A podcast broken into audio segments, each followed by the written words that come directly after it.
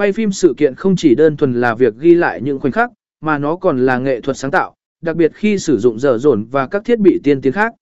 Trong thời đại công nghệ ngày nay, việc áp dụng giờ dồn trong lĩnh vực quay phim sự kiện đang trở thành xu hướng mạnh mẽ, mang lại những góc quay độc đáo và tạo nên những trải nghiệm hấp dẫn cho khán giả. Bài viết này sẽ đàm phán về sức hút và ưu điểm của việc quay phim sự kiện với giờ dồn cũng như sự kết hợp với các thiết bị tiên tiến khác để tạo ra những tác phẩm nghệ thuật ấn tượng.